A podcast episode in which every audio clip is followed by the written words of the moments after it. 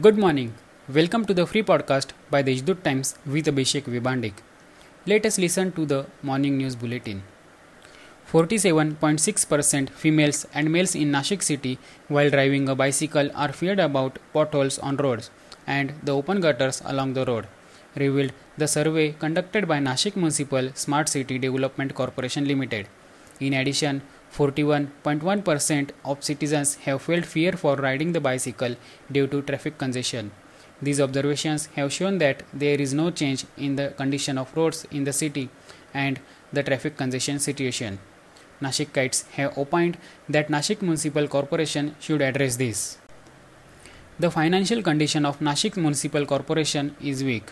There is a plot to acquire lands from builders and to give them around rupees 150 to 200 crore, alleged former group leader of Maharashtra Navnirman Sena, Salim Sheikh. He has made it clear that he will file a petition in connection with this to the government and in court. Dr. Babasaheb Ambedkar Marathwada University is conducting all RT-PCR tests in NMC limit. The university has started to conduct corona test after private lab from Mumbai had stopped to conduct RT-PCR test free of charge under social corporate responsibility.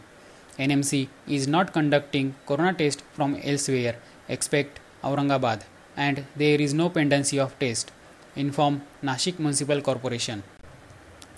There is no change in a decision to reserve 80% beds at private hospitals to curb corona spread and to there is still no change in it, inform NMC.